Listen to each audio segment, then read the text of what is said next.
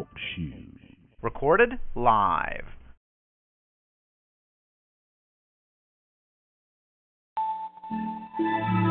AUN, American Underground Network.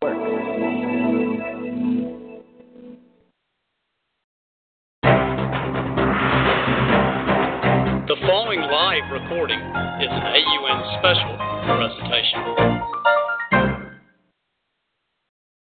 And good morning, good afternoon, and good evening, and welcome again to a monthly broadcast that we're doing with a special guest, Hamuk in California, and 9/11 researcher, and been doing a lot of. He's a producer and video editor and of many 9/11 films, and we'll be hosting today's conference. And also our guest is Christopher Bollyn, who is the famous former researcher and former journalist with American Free Press from Washington, D.C., who's been covering 9/11 stories and articles since the day it actually happened in 2001.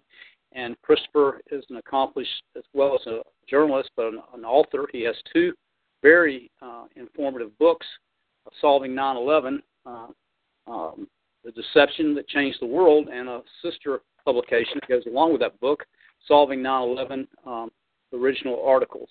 And the first book, of course, is Deception That Changed the World. And I encourage everyone to please go to Bollyn, BOLLYN.com, and order Chris's books. That's the best way to actually understand and have proof of what happened. It's all documented. And so with that, and our guest that's on Talk Shoe, while this has been simulcast, I turn it over to our host from California, Hamuk. Well, thank you very much, Steve. I really appreciate the work you're doing and that AUN is doing to make it possible for us to do this communication with Christopher, because he's really the leading edge of Solving 9/11. Christopher, welcome to the show, and I think we just start right out with your newest article, The Revolution Begins with 9/11. Let's hear what you've got to say. Okay, well, thank you, Hamuk. My most recent article is called The Revolution Begins with 9/11 Truth, and I wrote that because I was working on several other leads, smaller detailed articles about what happened in Shanksville or this person or that person, and then I realized going and delving into the details of what happened on 9/11 is not really the important thing at this point. Furthermore, I've presented my material to audiences around America and Europe, and the question that I always get at the end is people say, well, what do we do now? What do we do with this? What do we do with this material? What do we do with this information? Where do we go from here? And I get it every place I go, I get this question. It's inevitable. So I decided to turn to that question. And, of course, when people ask me that, I always say the same thing. I usually tell them that the important thing is to share the information, read the books, understand that we've been deceived about 9/11, think about that, and then when you understand that, then share that information with your family and your friends and your colleagues, because you have to share this information with other people. Because we live in a deceived nation, we live in a deceived world. A lot of people are not understanding that much about what happened on 9/11, but at the same time, by the same token, we do know that a very, very large percentage of the American population does not believe the official version, but they don't really know the details. They don't understand really what happened, and so they can't move much further from that position. So I wrote this article, and like I said, first I tell people to spread the word, and then because you have to have understanding before you take action. You can't go out and take action on something if you don't really understand, what happened, who deceived us, who's behind the deception, and who are the guilty parties. And there's a lot of, I've been thinking about this 9/11 since, since it happened, basically. And it's been a very strange path. But, when you think about it a lot, a certain logical sequence follows. And that sequence, of course, is that we have been woefully deceived about what happened on 9/11. And the partners, the main partners in that deception, as it relates to us, are the U.S. government, our official, government in Washington and city of New York, for that matter, and then also the media. And these two entities, the government and the media, have basically been complicit in a huge deception against the American people and the world since 9/11. Well, what does that mean? That means that our government is basically in cahoots with the people who pulled off 9/11, because they have protected the guilty parties. The guilty parties of 9/11 have been protected. The lies have been protected, and we have been snookered into two illegal wars of aggression in Afghanistan and Iraq, based on these lies. Well, what does that tell us about our relationship to our government? That tells us that our government is not serving the people at all. In fact, the government is working against the people. The government is working against the interests of the American people. It's working against the American Republic, and it's working against our well-being and our welfare. Well, that obviously means that our government is working in collaboration with the guilty parties, and that this government has perpetuated a train of abuses, a long train of abuses, like it says in the Declaration of Independence, and it has conspired to put us under absolute despotism, which means that we are like the forefathers of our American forefathers who wrote the Declaration of Independence. We are suffering under a despotic government. And it means that, 9/11 truth is the pivotal event upon which American history will turn. Either we will, 9/11 truth will prevail, and there will be arrests and investigations and prosecutions of the guilty, or it will continue as it has thus far, and the guilty parties of 9/11 will be able to continue their war agenda and take us, the nation and the world, into, more calamitous wars, and God knows what will happen then. So it's like it is the pivot of the revolution.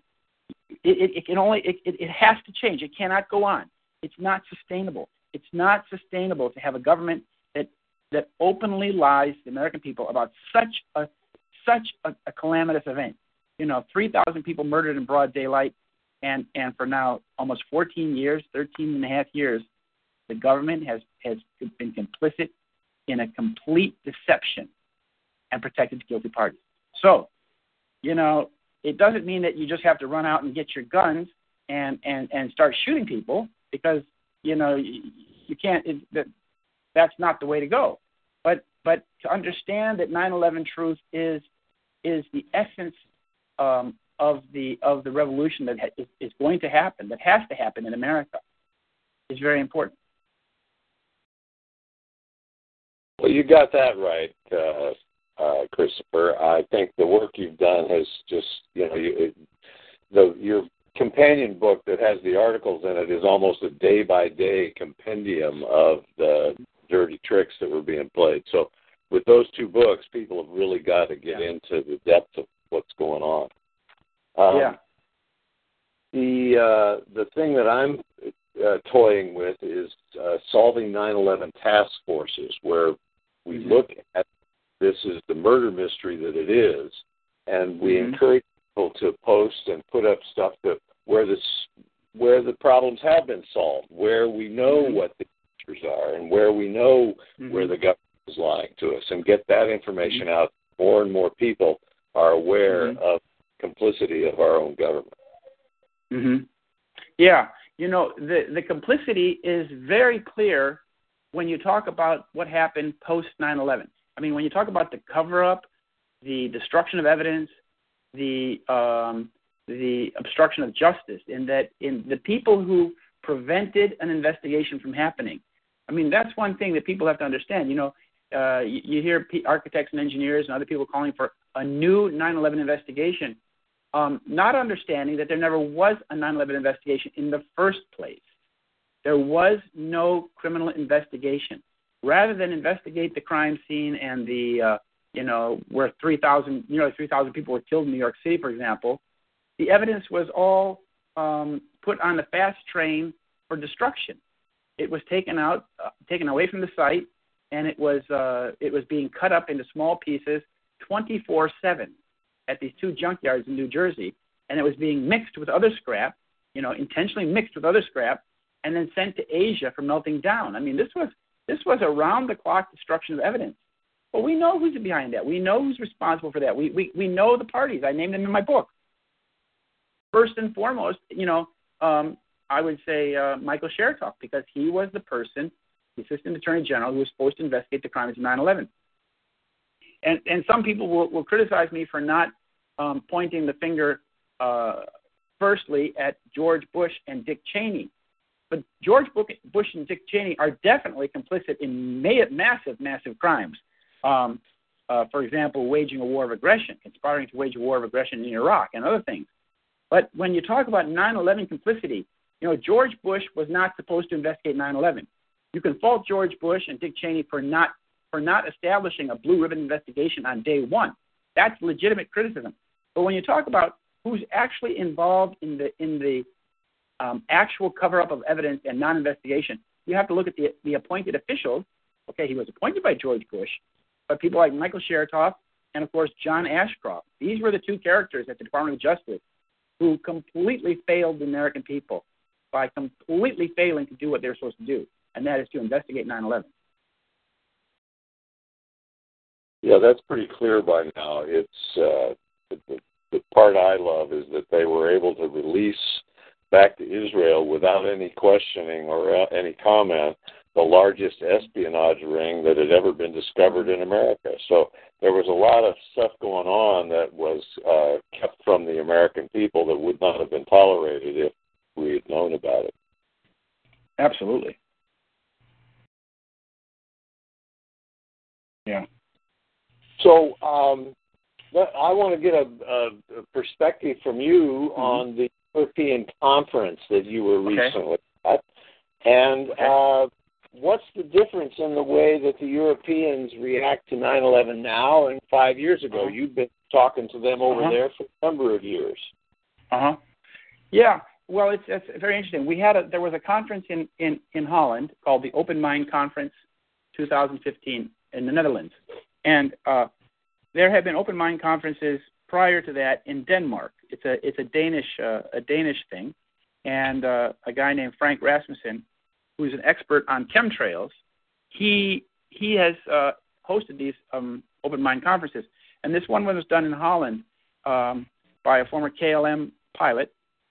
He organized this one, and it was very interesting because I was one of the speakers, and also Ken O'Keefe. And the pilot who arranged this conference, he got the idea to arrange it after I had been not allowed. I had been detained at Heathrow Airport last January when I went to meet Ken O'Keefe. I was going to be on a little TV program with Ken O'Keefe.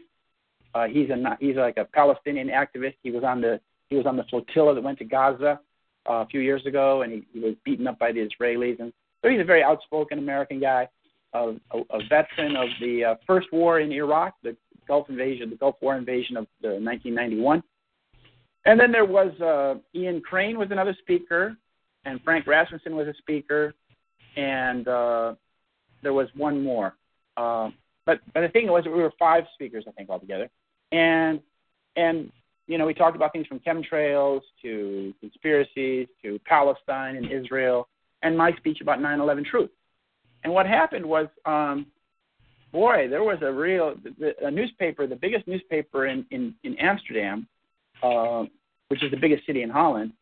A week before the event came, they wrote a piece where they tried to portray me as being first a anti-Semite, and then calling me a Holocaust denier. And using these kinds of terms, It was quite libelous. Their charge was a libel, and they wanted to scare us, scare the organizer into basically canceling the event. And what happened, though, is that we were going to speak at this old school building in Amsterdam, but that building is owned by a political party, and it's next door to a synagogue. And the synagogue was able to get that venue to basically disallow us, to disadmit us. And so, you know, in a few days, like a week before the conference, we had to find a new venue, and we had to do it like, you know, in another town. So it was. This is pretty extreme.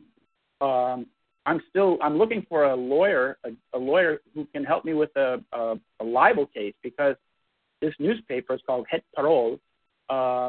Very clearly committed a libel against me, and you know, it's worth pursuing that. But of course, if you pursue a case like that, you better make sure you have a pretty good lawyer and a good chance of winning. But so the conference went very well, and it was a big success. We had about 150 people. Our venue was only not big enough for 150 people, and it was filled to the brim. And instead of having it a two-day event, we made it a one-day event. It was on June 6th, and it was very successful. Now, how do people in Europe understand 9/11 truth? Well, you have to understand that the media in Europe is just as controlled as it is in America. It's controlled maybe in a little bit different way, but regarding 9/11 truth, you're not going to find very much 9/11 truth written about or talked about on TVs in Europe. In the same way that it's not talked about in America. It's the most taboo subject politically in the United States and to a large extent in Europe as well. And I suppose that a lot of Europeans kind of see it as being like an American problem, not understanding that, of course, you know, they're part of the same ball of wax, because these countries, they sent people to Afghanistan. Holland, for example, sent like 2,000 guys over there, and they ran a whole division of people in the middle of Afghanistan, in Kunduz, I think it was, Kunduz. And they lost, you know, 25 people, I think, and they had like 150 injured. So, I mean, these countries have been deceived in the exact same way, and they've been snookered into the same anti-Islamic war that is what we call the war on terrorism.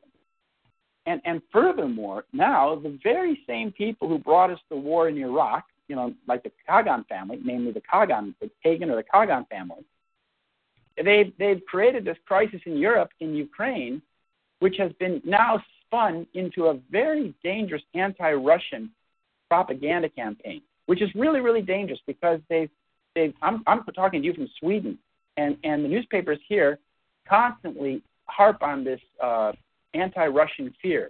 You know, there was an article just the other day in the paper that said that Russia could take Gotland. It's the island off the coast towards Russia. Russia could take Gotland in 6 hours, and they've been practicing and training to do that. I mean, this is complete nonsense. But what they're doing is that they're trying to say that Russia aggressed Crimea and took Crimea by illegal annexation, which is not true, and that therefore Russia is in this mode where it's going to start taking back pieces of the old Soviet Union, which it has no interest in doing.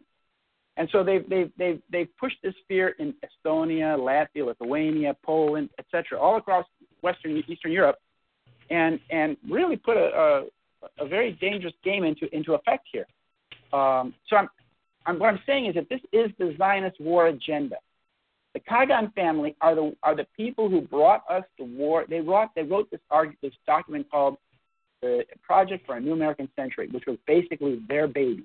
And in that group, Donald Kagan, his father, his sons, Frederick and Michael, I think, Robert and Frederick, they're the ones who put this project into effect. And it was in the year 2000, they came out with this paper called Rebuilding America's Defenses, in which they clearly called for a new Pearl Harbor. And basically they said the United States will have to invade and occupy Iraq, whether Saddam Hussein is on the throne or not. That's very important to understand. So it's like this goal of occupying Iraq and establishing an American presence in Iraq was in the cards, whether Saddam Hussein was going to be in power or not. And so, of course, then they made this big, they spun this whole thing about weapons of mass destruction, which didn't exist, and took us into a war in Iraq, and there you have it.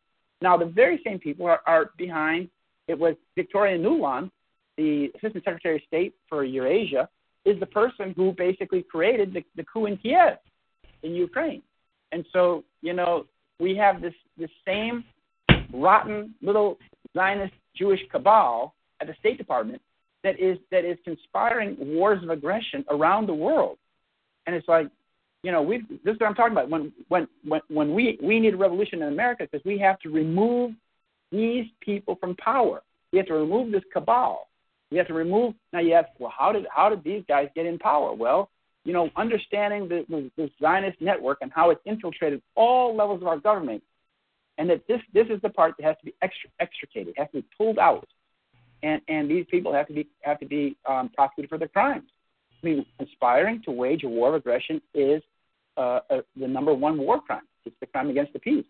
So not only George Bush and Dick Cheney, but all the people who were part of the conspiring, all the people who were part of the planning, they have to be held accountable. Ashton Carter is one of them. Our current defense secretary is one of them. And so is John Deutsch and a whole host of other people. And all of these people, they belong to an organization. They belong to a network. It's not a network that you see on the surface, but it is a network all the same. And this whole network has to be pulled out of our government. Otherwise, our country will no longer resemble an American republic. It will cease to be a democratic American republic in any sense of the word, and it will become a totalitarian state, which it's very close to being already. Yeah, I'd say you got that right. I'm interested in how the neocons, when Clinton was in power, they went to work in Israel and did their PNAC work, working for Bibi Netanyahu. And then when Bush got back in power, the neocons moved back into American politics and started doing their stuff over here. Do you have any insights on that? No, I don't know what they were doing. You know, prior, I know that they belong to this, I think this group of Trotskyites or something like that, but they're the people who were basically also behind the Cold War. They were part of this anti-Soviet, you know, think tanks at places like Yale and Princeton and whatnot. Donald Kagan is the father. He's Lithuanian-born Jewish fella, and he was the founder of this Project for a New American Century. But you know, like the understanding that 9/11 was the crime of 9/11 was actually planned decades in advance. It was they really started to plan it seriously in the 1970s, and that means that, you know, the setting of the stage was being done in the Clinton administration. The real serious setting of the stage was all being done during the Clinton administration, and that's at the time when Rahm Emanuel was a special advisor to Bill Clinton, you remember. And Rahm Emanuel is a senior Mossad operative. His father, Rahm Emanuel's father, Dr. Benjamin Emanuel, lives in Chicago. He was involved in the Stern Gang, this group called Etzel Lehi. This group was the one that was led by Yitzhak Shamir, the Zionist terrorist from Belarusia, who was involved in the murder of the Swedish Count Folke Bernadotte in 1948, I think it was, in Jerusalem. And you know, this group and Rahm Emanuel's father Benjamin was involved in that little terror group. And then in 1952, I think it was, he went to America with his American wife, American-born Jewish wife, and these Emanuel kids are all very high-level people. One of them, Ari Emanuel, it's Rahm Emanuel's brother, is the agent for Michael Moore. And, you know, just a little side note, you see right now they're making a big deal out of the Confederate flag. Suddenly the Confederate flag has become toxic. Wait, for 150 years the Confederate flag's been flying left and right all over the South, and now suddenly they're making issue out of that. And I just read that Michael Moore, you know, a girl climbed up the pole in Columbia, South Carolina, and took down the flag, the Stars and the Bars yesterday. And Michael Moore offered to pay her legal fees and everything. And as I said, Michael Moore's agent is Ari Emanuel. And Michael Moore, if you remember about 9/11, made a movie called Fahrenheit 9/11, in which there was, of course, no mention of any Israeli whatsoever. When Israelis are all over the 9/11 story, when Michael Moore made his story about 9/11, there was no mention of those Israelis. And then his older brother is a big shot at the National Institute of Health on the East Coast. So it's like, well, wow, this is a very successful family. Well, it is a successful family, but there's more to it than that. You have to understand that these people are agents of power. They're agents of the power that I'm talking about. And so when, you have to ask yourself, why was Rahm Emanuel the special advisor for Bill Clinton? And then when Obama gets elected, suddenly he's named the first appointed person by President Obama was Rahm Emanuel. Amazing, huh? Amazing how this guy is like the wallpaper in the White House during a Democratic presidency. Well, there's a reason for that, because he is like Henry Kissinger. He is a key player in the Zionist network, and that's how these people get advanced. They don't get advanced on their merits. They get advanced because they are dedicated and high-level players of the Zionist power. And that Zionist power is the power that has to be pulled out of our U.S. government. It has to be purged. We have to have a purge of our government in the way that, I don't know, not the way Stalin did it, but in the same vein, our government has to be cleansed. Our government has to be purged of all these infiltrators who have a foreign agenda. They're anti-American. The people who are running this Zionist network in the United States of America are anti-American. They are working against the American people and against the American Republic. And I can see that right now what they're going to promote for this upcoming election in 2015 is they're going to play the Civil War all over again. They're going to try to divide Dixie from the North, and suddenly the big issue is the stars and bars, Not the fact that some guy went and shot up the place and killed, 12 people down in Charleston. No, the issue is now Dixie and what Dixie stood for and what the Confederacy stood for. And so it's just, again, it's more divide and conquer kind of mentality. They're doing to America now what they did in Iraq 10 years ago. They're trying to break the nation along factional lines, along sectarian lines, along like the old Dixie Union line. They're trying to do that. It's very clear that's what they intend to do. So we have to be aware of that. Be aware that our government has been hijacked, and that they're working against us. They're working against our nation. And the only way that we're going to get our nation back is to have this power removed. They have to be removed from the government, and they have to be removed from the media. Those two. We can't go on. We can't go on with this complete controlled media and completely controlled government. Chris, this is Steve with AU Network, and thank you for sharing that information. That is mind-boggling with the Michael Moore connection, and actually fills some voids that I didn't know. So thank you for that information.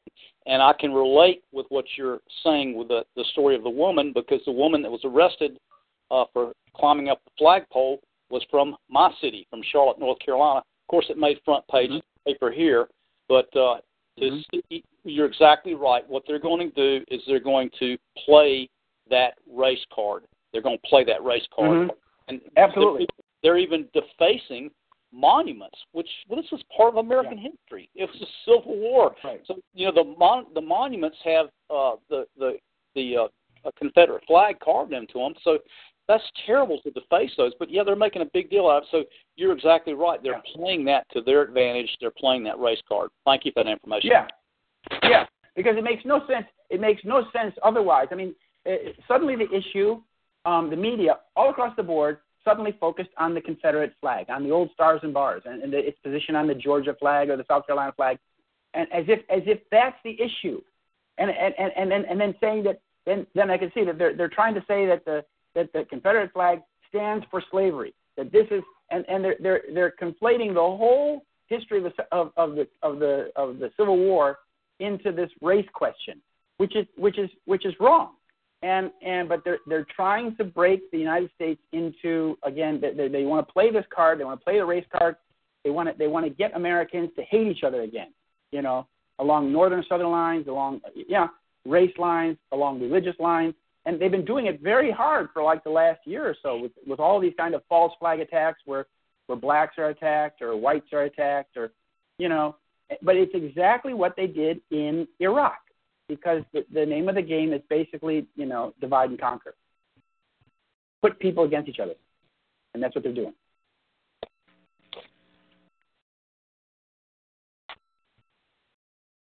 Well, that's fantastic work you've done there, Christopher. I had a question for you. I wondered if you would ever read your book out loud, and then we set up and have people hear the story right straight from the horse's mouth. Are you interested in that?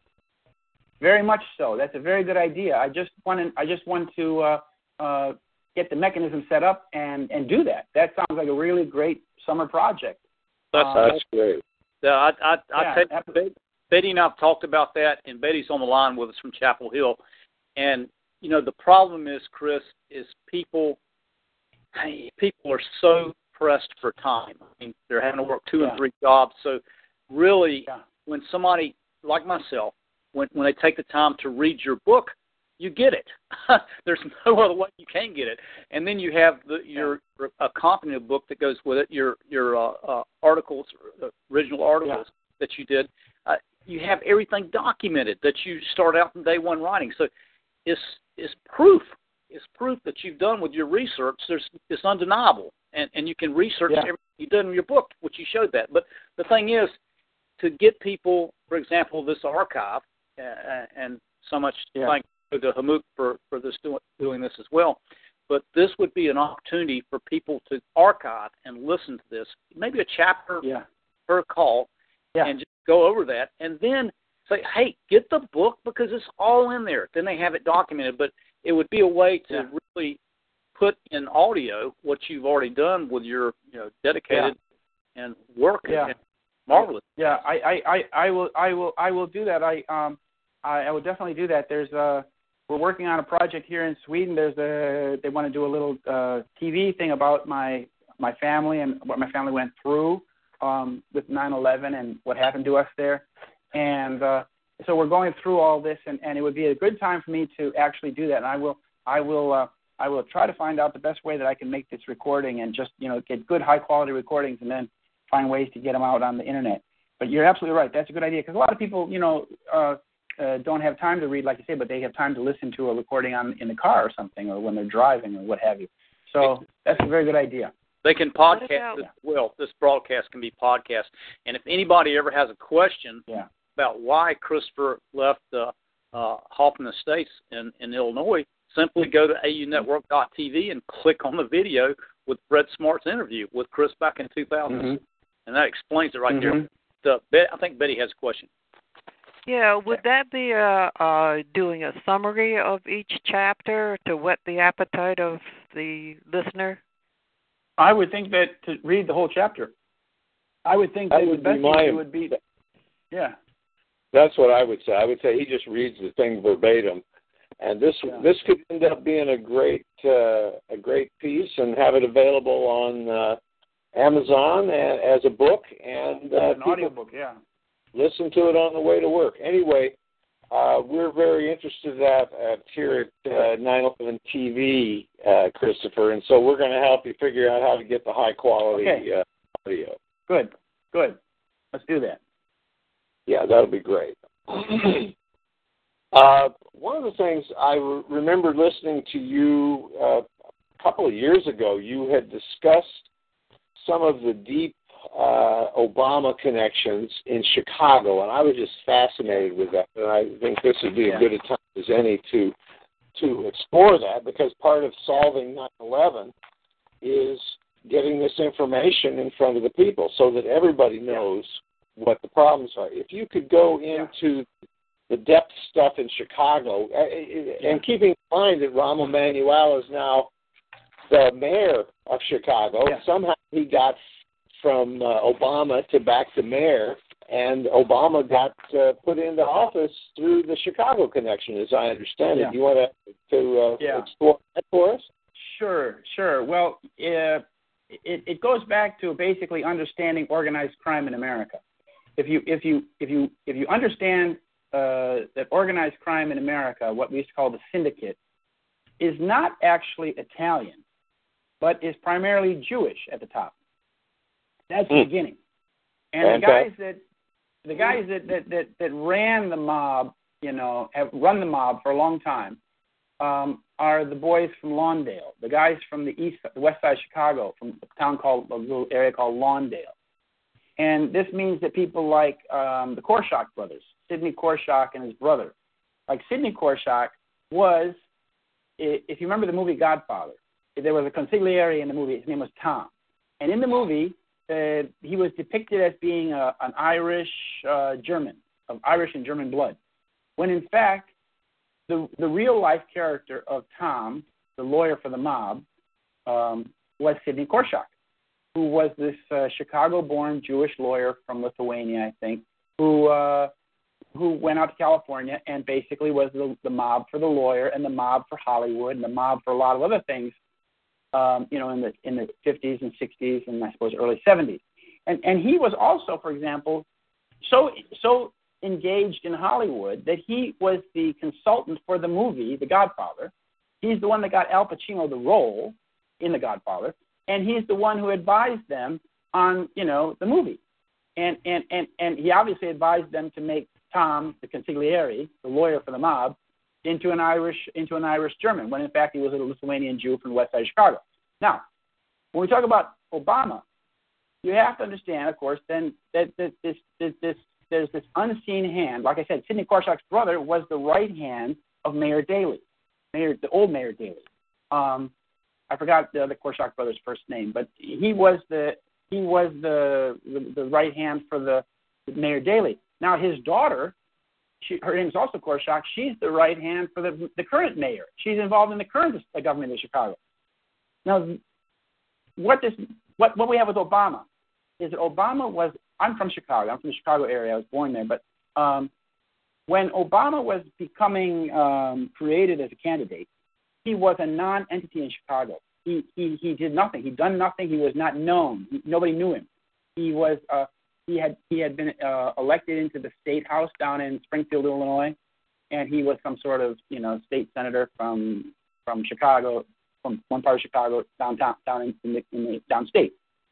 But he did nothing. He was a non-entity. I can't stress that enough. I follow Chicago politics. I mean, I lived there, and I never heard of the guy.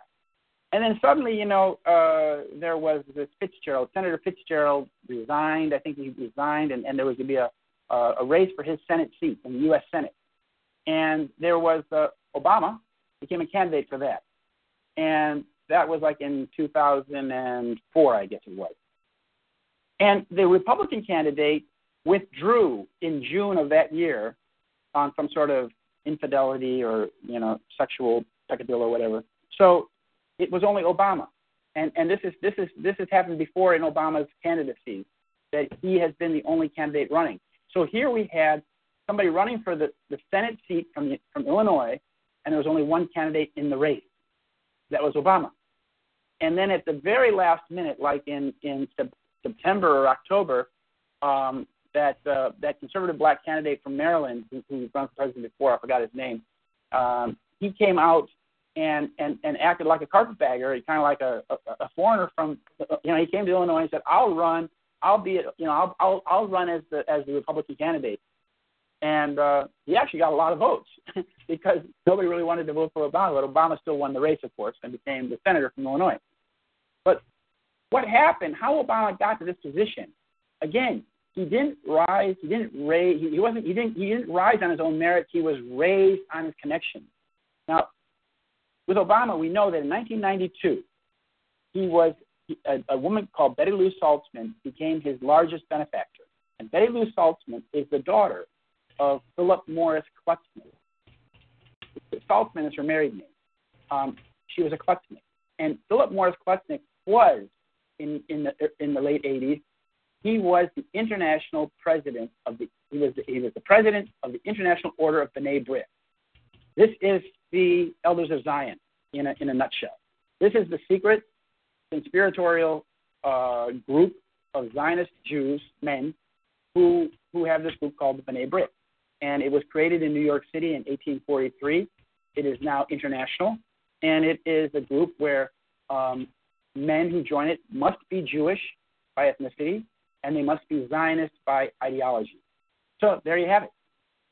And he was the international order of this group, and his daughter, he was a millionaire, of course, a very rich man, and his daughter, Betty Lou Saltzman, presented Obama to her Jewish comrades in Chicago in 1992 and said that Obama will be America's first black president.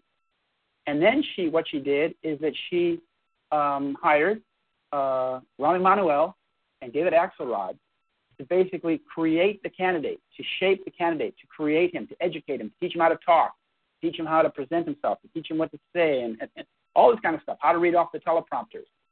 And they created the candidate.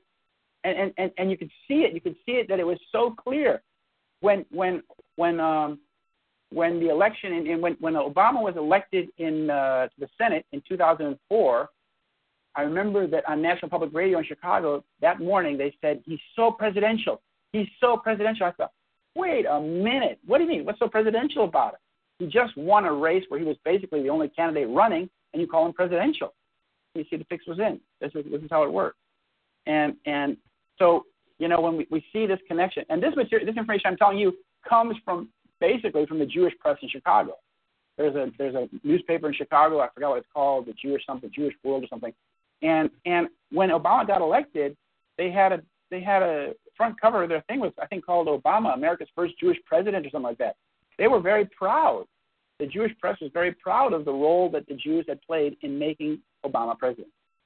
And it was, you know, I've written extensively about it, but you have to understand that that's how Obama was created, and so that when we talk about when people talked about change, and Americans were hopeful, progressives were hopeful that Obama would bring change, they were sorely disappointed to find that he didn't bring any change at all. Rather, it's same old. He didn't close Guantanamo, and the war in Afghanistan actually was increased. Well, that shows you who's interested in serving. And I think that, you know, most Americans now are sadly disappointed in the Obama administration. Remarkable. You've got a real handle on it, Christopher, and I'm glad to hear that. Steve, is there anybody out there in audience land that wants to speak up, ask a question? Okay, we've got a few people, definitely a lot of people that's muted. *6 to unmute yourself, and if you'd like to jump in with a question or comment with Christopher, you're welcome to do so.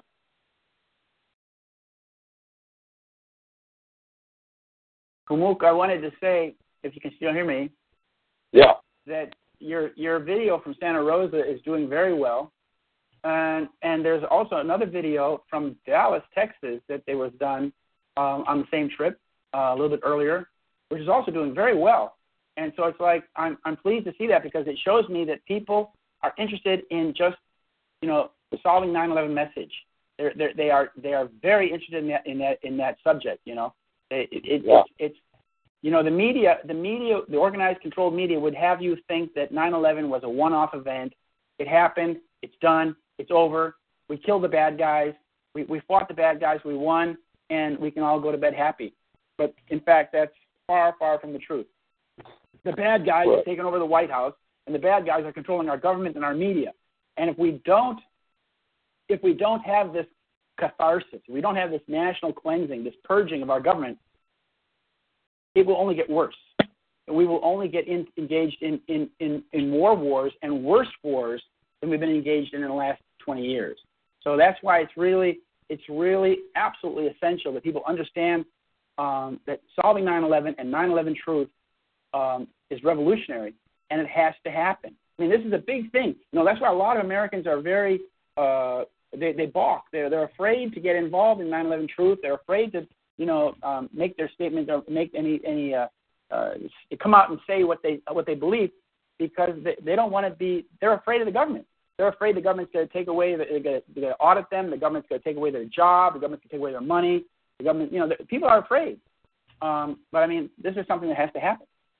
Absolutely. And, I mean, I understand people, yeah. Absolutely. And also, if I could say too, Christopher, that the Pentagon, this was up on Press TV, I have that on the newsletter and also on RT News, that the Pentagon has a new document out, or one of their documents about how to handle a war situation, that press, a lot of the journalists are now considered unprivileged belligerents.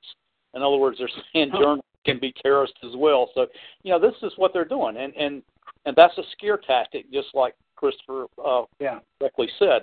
And they're trying to intimidate people to not try to research the truth and not to share it. But you're not being worthy of being even a human being to simply sidestep this issue. And there's so many people that were innocently killed, and even more so, the casualties way supersede what was killed, the initial death toll on 9/11, as a result of the continuing lying and the wars and everything else, like Christopher said. So it's important to get the truth out. But, Steve, it's even worse than that. One way I put it is that, when they killed President Kennedy, it was a de facto coup d'état. The government was, taken over, and things were done, the violent coup d'état. But what happened when they did 9/11, September 11th, was very definitely a policy coup. When suddenly our policies were shifted radically, and our ship of state was hijacked. And it's like, we know, if we're like passengers on a big airplane that's been hijacked. And we know that the guys that are in the cockpit are not taking us to our destination, and we're way off course. And yet, some of the people like in the first class cabin are still enjoying their champagne and their lunches, and they don't really want to get involved. They say, well, I still got some good food here, and I got a bottle of champagne, so I'm not going to do anything. And people are afraid to do something, but they have to understand that our nation has been hijacked, and it's not going to unhijack itself. The hijackers are not going to take us anywhere we want to go. So it's absolutely incumbent and imperative that we do something, and that's what has to happen. It's like the United States of America for 200 years has not had a revolution. We're long overdue. And what's happened is that it slowly and surely over the last 50, 60 years, this foreign power has taken over all the levers of power in our government and in our media. And so we're living in this bizarre reality where we think that everything's going to be fine. Somehow everything's going to be fine. Like the first class passengers on that hijacked plane, well, if things are still good for me, I got my food and my champagne. But, hey, it's not going to last for everybody, Those hijackers are going to do something to the plane, and you're not going to be wanting. You've got to do something about it. That's how I look at it. It's that serious, and it's that clear. Exactly. It's time that we as Americans do what the French did after Germany went over and took over France. They got together, they discussed it, they shared it, and they actually took their country back. And so we need to do the same thing. Thank you, Christopher. That's right. Yeah, and that takes the leadership. There's leadership roles that has to go on to get the people organized, because many, many people will willingly do activities, but they have to be led. So I just hope that sometime we can start trying to get something at that level organized. Well, you see, the thing is that the government has been preparing for this all along, and now I just saw this week they say that native-born American terrorists are a greater threat than jihadis, for example. And so, when the police came to my house, they were all fired up. They thought that I was a militia, neo-Nazi, blah blah blah blah, and they were all worked up. The ADL had given them a real story about me. And they came to my house and attacked me like I was a jihadi. And, of course, the police that ran the operation had been military police in Iraq. So they just transferred their skills and their operation from Baghdad to Hoffman Estates, Illinois. But I mean, it's the government is very well prepared, or is making itself very well prepared to deal with exactly this. You know, you talk about this jade thing, this jade operation that's going on, and this increasingly militarized police in America.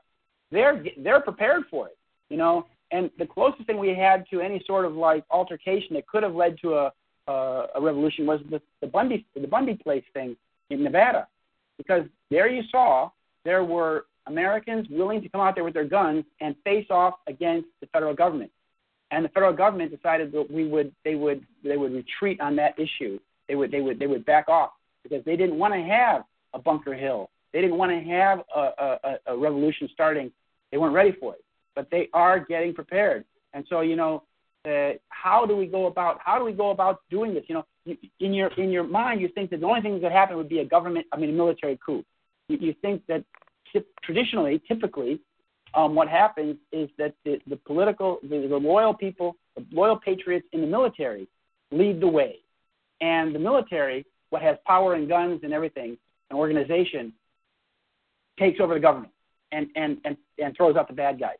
That is how I think it would have to happen in America, because if the citizens try to do it, we would be shot down, I'm afraid to say. But we can organize in order to educate. Yes, that's what we have to do. Yes, absolutely. It has to be through organization of educating people and you know, spreading the word. But at some point, action has to be taken. I mean, these guys that you know, these people that have taken over our government are not going to purge themselves, and these people that have deceived us about 9/11 are not going to give up. So it's like there's a struggle, and there's a struggle that's going to happen, and it's got to happen. I mean, it's inevitable. That's all I can say. It's inevitable. Well, I'm glad I'm a part of it.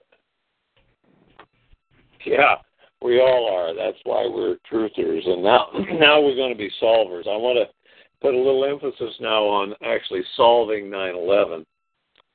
We've got the truth about it, and we know that nanothermite was in it, but there's a lot of other bits and pieces that we have collected that we need to get out to the general populace of what pieces have been solved, and not be arguing about all the different ways that blue screeners show you how the planes hit, or it was real, or who knows about that. But we need to find a way to get solving 9/11 out to the general public, so that we can encourage task forces to arise and solve 9/11, just like the murder mystery that it is. It could be an exciting time for our country to actually solve this problem, but most people don't even know it needs to be solved. What do you think about that? Right. That's exactly right. That's the first thing I make clear to people when I first start talking about this in the presentation, is that they have to understand that 9/11, the 9/11 crime was not solved, and furthermore, it was not even investigated. And you have to explain to them that the evidence from the crime scenes was all destroyed. So it's like, you know, they don't understand that. And when you try to make that clear, you know. But it's kind of hard, because you're up against a lot of kind of like fossilized ideas people have, and furthermore, you know, you're telling them something that does not gel with what they've heard from the mainstream media, and the real problem is in America, in my perception, is that the television has such a powerful impact on the people, and that the television has become a propaganda tool. Without equal, and the American people that consume television news are you know, deceiving themselves every single day of the week. And when you try to confront them with reality, it's tough. You know, if they don't want to deal with it. And then furthermore, when you tell them that the government is behind this conspiracy and the media has been lying to you about 9/11, their first reaction is to reject what you're saying. You know, they don't want to hear it. It's emotionally unpleasant.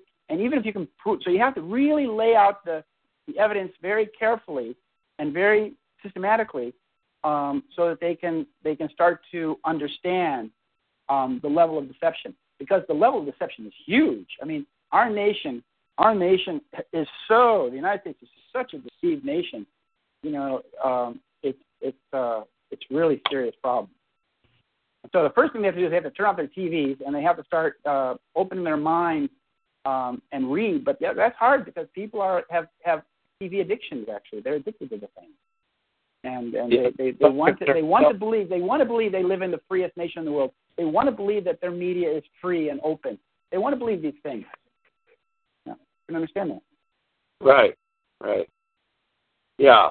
Americans think they're the free country around, but if you look at it in terms of the controlled media and what we're actually allowed to know, it's totally different than that. Television, as far as I'm concerned, is the single most addicting drug on the planet, and you're right. Yeah. Television is one of the reasons why people get so stuck on this stuff. It just goes right straight into the brain. Well, look at what they're saying in the NATO countries in America now about Russia, for example. They're saying that Russia is this new threat to the West. Russia is going to aggress NATO. Russia is going to attack these Baltic countries or whatever. But just wait, just think about it for a minute. What organization, what group has aggressed, a handful of nations in the past 10 years? Well, NATO has. NATO has aggressed Afghanistan, Iraq, Libya, Somalia, there's a host of countries where NATO has gone in and absolutely destroyed the nation and left the nation like a quivering mass of flesh, like Iraq or like Libya. They've completely destroyed nations, and yet they say, they point Mr. Putin and say, look at that man over there, Putin. He's a real threat. Well, who's the threat to world peace? What group? What nations have aggressed other nations in the past 10 years? It's not Russia. Russia hasn't aggressed anybody in the past 10, 15, 20 years. Not since they went into Afghanistan back in the 70s has Russia invaded anybody. And the annexation of the Crimea was done completely legally and fairly and honestly. I mean, never mind the fact that 97% of the people of the Crimean Peninsula are Russian-speaking people, and that Crimea has been a part of Russia for a long, long time. And only in 1954 did Khrushchev, in the Soviet Union time, did the Ukrainian Khrushchev, Premier Khrushchev, give that Crimea to the Ukraine. At that time, it meant very little, because these were like internal state borders. But of course, when the Soviet Union broke up and Ukraine took away Crimea, it was a more serious issue. But when Victoria Nuland, our Assistant Secretary of State, when she fomented the Kiev Revolution, and got the elected government of Kiev, of Ukraine, in exile, then it was a given. It was an absolute given that they were creating a civil war, just like they're trying to create now in the United States again with this whole Confederacy flag issue. And it's like I compare it to what happened in Canada. If the United States were to promote a coup in Canada, in Ottawa, and put an English language only government in power in Canada, there would be a revolution by the morning, because the French-speaking Canadians would revolt. Well, they knew the exact same thing was going to happen in Ukraine, because you had a third of the population was Russian-speaking, and that's what they're Russian-speaking people. So they created this whole problem, and now they've used the problem to increase fear in Europe. And they've dictated to every single member of NATO that they have to spend 2% of their GDP on buying weapons. Huh? And so they're parking B-52 bombers up here in Sweden and in the Baltic states, and they're gearing up for a war that is completely unnecessary. And I'm very, I'm really concerned about this lack of leadership in the Western states, because the Western states are now completely complicit in this criminal network, the Zionist criminal network that brought us the war in Afghanistan and Iraq and Libya, and now they want to do the same thing with Russia, because you see, that's all they can do. That's all they can do is make war, and unless we stop them, they will do that. So that's why it's really imperative. It's really urgent that we do something. Isn't the main reason that they're upset over Russia is because of the BRICS plan that there is putting competition with the World Bank? You bet. And now we have a big week coming up ahead of us. We got the end of the month in Greece on Tuesday, and it looks like the Greeks are going to have a referendum, and these European potentates, these financial guys, are all protesting, saying, oh, now they're going to let the public decide. This is completely irresponsible to let the public decide. You know, Greece, who gave us democracy, is saying, well, let the people decide if they want this austerity plan that's being pushed on them by the IMF or not. You know, they're turning Greece into Argentina. They want, you know, I don't know where all the money went. I don't know what Greece's economic problems are, but Greece, they're trying to create a situation. But Greece is going to leave the euro, and Greece might very well join up with BRICS, you know, and other countries in Europe. That's an option. That's becoming an option. There's this, you know, there's this other way that they can go. They don't have to be tied to the banksters of London and Washington and New York. They can join in with this alternative, you know, non-aligned group. But what is it? Brazil, Russia, India, China, you know, South Africa. It's big, and so, you know, something's going to happen in Greece this coming week, and it's very big. You know, the euro project is feeling very, very skittish right now. You don't hear a peep about BRICS on our media. No, of course not. Of course not, because who owns the media? Yeah, you know, I know. That's the thing. It's the media. The media in the United States is so tightly controlled, it squeaks. It's like it's worse than the Soviet Union. But you tell that to Americans, they think you're exaggerating. But you know, when I was in the States last time, when I watched CNN, I was in a hotel room watching CNN or Fox News. You know, it was not news; it was just propaganda, 24/7. And whatever the issue was at the time, that's all they talked about. That's all they talked about. And it was something to do with probably with Palestine, Israel, and Gaza, and so on. But it was amazing that it was so overtly propaganda. And so in your face, so aggressive, especially Fox News, so absolutely aggressive. I can't understand how America let the media, you know, deteriorate in such a terrible condition that it is now. Well, it's after 100 years of letting it happen. The Zionist movement's been going on for 100 years. It's not surprising it's as deep as it is. Yeah. So do you have a few words you'd like to say on the revolution begins with 9/11 truth, just as a kicker on our way out here? Well, I think that it's important for people to understand that solving 9/11, understanding what happened on 9/11, and understanding who is behind it and what the agenda is absolutely essential, because it's sort of like the Rosetta Stone, or it's like the key to understanding what is happening now on a day-to-day basis. It's now become a situation where false flag terrorism is the new norm. It is happening on a weekly basis. I mean, you know, we don't know what the next week's going to bring, but it's likely to bring another false flag terrorism attack, whether it's shooting at some school or God knows what, you know. And if you understand how this deception works, and where they are trying to take us, where they are trying to take our nation and our world, then you'll understand that it is absolutely imperative that we understand the deception, we understand who's behind it, and that we resist it with every ounce of energy in our bodies. Because where they're trying to take us is no place we want to go. Yeah, absolutely right, Christopher. Thank you so much. I appreciate you being here and you taking the time to help enlighten us all. And we're just going to keep doing this until we solve 9/11. That's the way it's got to be. It's just a murder mystery that we're going to be solving here in the next few years.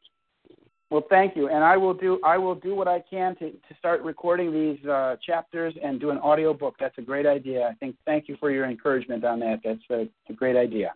And it's been a pleasure being with you. Thank you, Chris. All right. Thanks so much. We'll talk to you next week or next month, Christopher, hopefully. All right. Take care. Thank you very much. You betcha. Thank you. Bye-bye. Bye-bye. American Underground Network.